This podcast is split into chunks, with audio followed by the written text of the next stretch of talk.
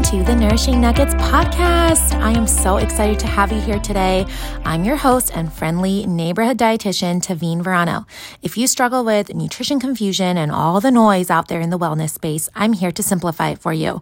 As a registered dietitian, I'll teach you how to build a healthier routine by adding nourishing food to your plate, rejecting that deprivation mentality, using simple nutrition science to empower you, and creating powerful mindset shifts to inspire you. Instead of living in that all or nothing mindset, which, let's be honest, leaves us mostly in the nothing zone, let's start making moves in a sustainable, joyful, and freeing way, one nugget at a time. So grab some coffee and let's dig into today's nugget.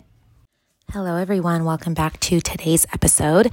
Today, we are going to talk a little bit about what is worth it to you. And I have been using this concept for years on myself and my clients and in my Nourished and Free coaching. And I hope that it resonates with you as well. So, I always like to talk with my clients about the worth it mentality and what is actually worth it to you. So, for example, my husband and I went to Paris for our one year anniversary the croissants, the baguettes. I mean, we ate bread with every single meal.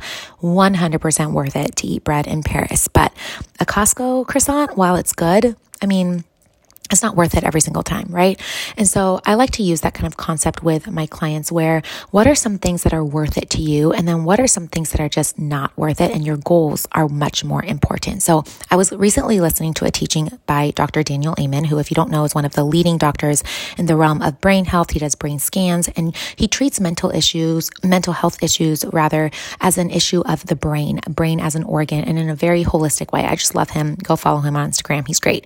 He was talking about how how, in the grand scheme of things, taking care of our brains has to be more important than the cheeseburger, the ice cream, the M&Ms, or the momentary pleasures. And I 100% agree because when you have greater goals like managing your mental health, which affects your entire quality of life. I mean, I did research on this recently and every woman I spoke to, I asked on a range, you know, from a range of one to 10, how frustrating is it for you to deal with your mental health issues?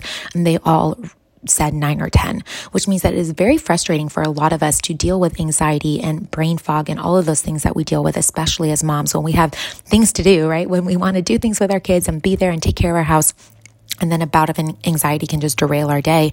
So he talks about how taking care of your brain and learning how to better manage your symptoms have that has to be more worth it to us. And how can we make it more worth it to us than that, you know, McDonald's drive through or those M&Ms? Because McDonald's cheeseburgers are not on par with a baguette from Paris. I'm sorry. And when he phrased it that way, I was like, well, of course.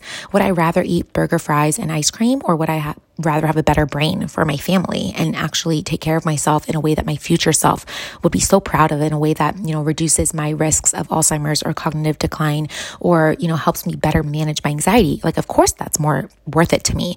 And that's not to say to never have those foods, but I really want you to think about what is your diet mostly comprised of? What are the things that you are eating most of the time instead of what are the things that you are eating some of the time? And things that will help you build a better brain are the things that we want to eat most of the time, those brain foods that I talked about um, a few podcast episodes ago. So really ask yourself, what is it worth to you? We have to start focusing on the future if we want to have a gain in our health in the long run, right? What do you have to gain from saying yes to certain foods right now and then saying no? I always, I love this you know, this concept that I, I coach a lot of women on. There's freedom to say yes and there's freedom to say no. And I said yes to bread in Paris, but I will probably say no to a Costco croissant, especially recently as I've been learning a lot more about brain health and really wanting to prioritize my mental health, especially in this season with little kids and really wanting to grow my business and take care of my family and be a present wife and mom and you know show up to these different roles that I believe God has called me to it is worth it to me to take care of my brain. And again that's not to say you never ever have those foods. We had ice cream over the weekend on a fun family day that we had with the kids. But what are you eating most of the time? How can we build a foundation that will help you build a better brain? And so like I've been mentioning I do have a one-on-one like a new one-on-one program that I have been speaking to with a few women who I think would be good candidates for this program. But if you are interested in learning more about brain health, um, you can always just book a one time call with me as well, a one on one strategy call. Those links are in the show notes below. You can just do the call or you can add a Voxer, a week of Voxer messaging to that call. So just the call is 137 And then the call with a week of Voxer, Voxer, I'm going to leave that in. Week of Voxer is 177. And if you think about it in the grand scheme of things, isn't that worth it? Isn't that money worth it? Don't we spend that on like a dinner out nowadays, right? So how much is your health worth it to you? How much is your brain worth it to you? And how much are you willing to invest in order to get a greater return? I always love thinking about investing in something. I've invested in my business recently. When we invest in something, we expect a greater return, right? When you invest invest in a stock, you expect that in a year you're going to get a greater return or in 10 years or whichever, you know, depending on the stock, of course. So why not invest in your brain and your brain health? Because I've been coaching on mindset for years, but we have never addressed the organ that our mindset comes from, which is our brain, right? So let's start addressing the brain as that organ and actually eat for a better brain, build a better brain, and I know that this episode may be a little tough love. I am your tough love coach, but it's always heavy on the love because I am always rooting for you. So be sure to book a call below and let's figure out what is actually worth it to you. What are your goals? What's your vision? And how can we realistically get you there in a way that will, you know, make things worth it to you and that you will focus on the gain that you are getting in the long run. So make sure to scroll down, book a call with me, and I will chat with you guys next time. Bye, friends. Thank you so much for joining me on today's podcast. If you got a nugget of inspiration and are ready to take action, it would mean so much to me if you left me a five star rating and a review so others can also find this podcast.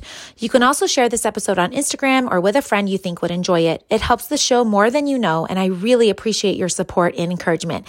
I can't wait to chat again and go over our next nourishing nugget together. Bye, friends.